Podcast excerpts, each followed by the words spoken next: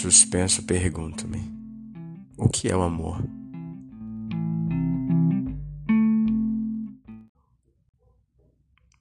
Agora o relógio aponta meia-noite. Uma, talvez duas.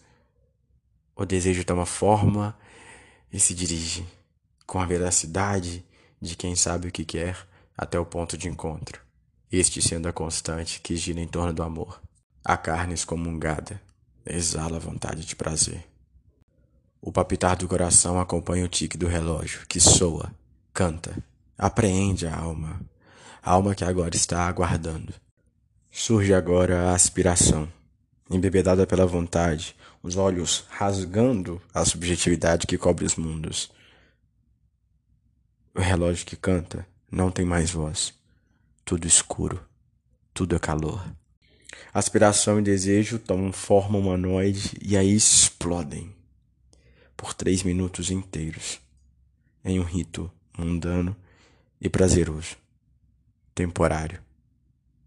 Os olhos abrem, lá fora a noite, dentro vontade. Presente passou. Um pecado gentil.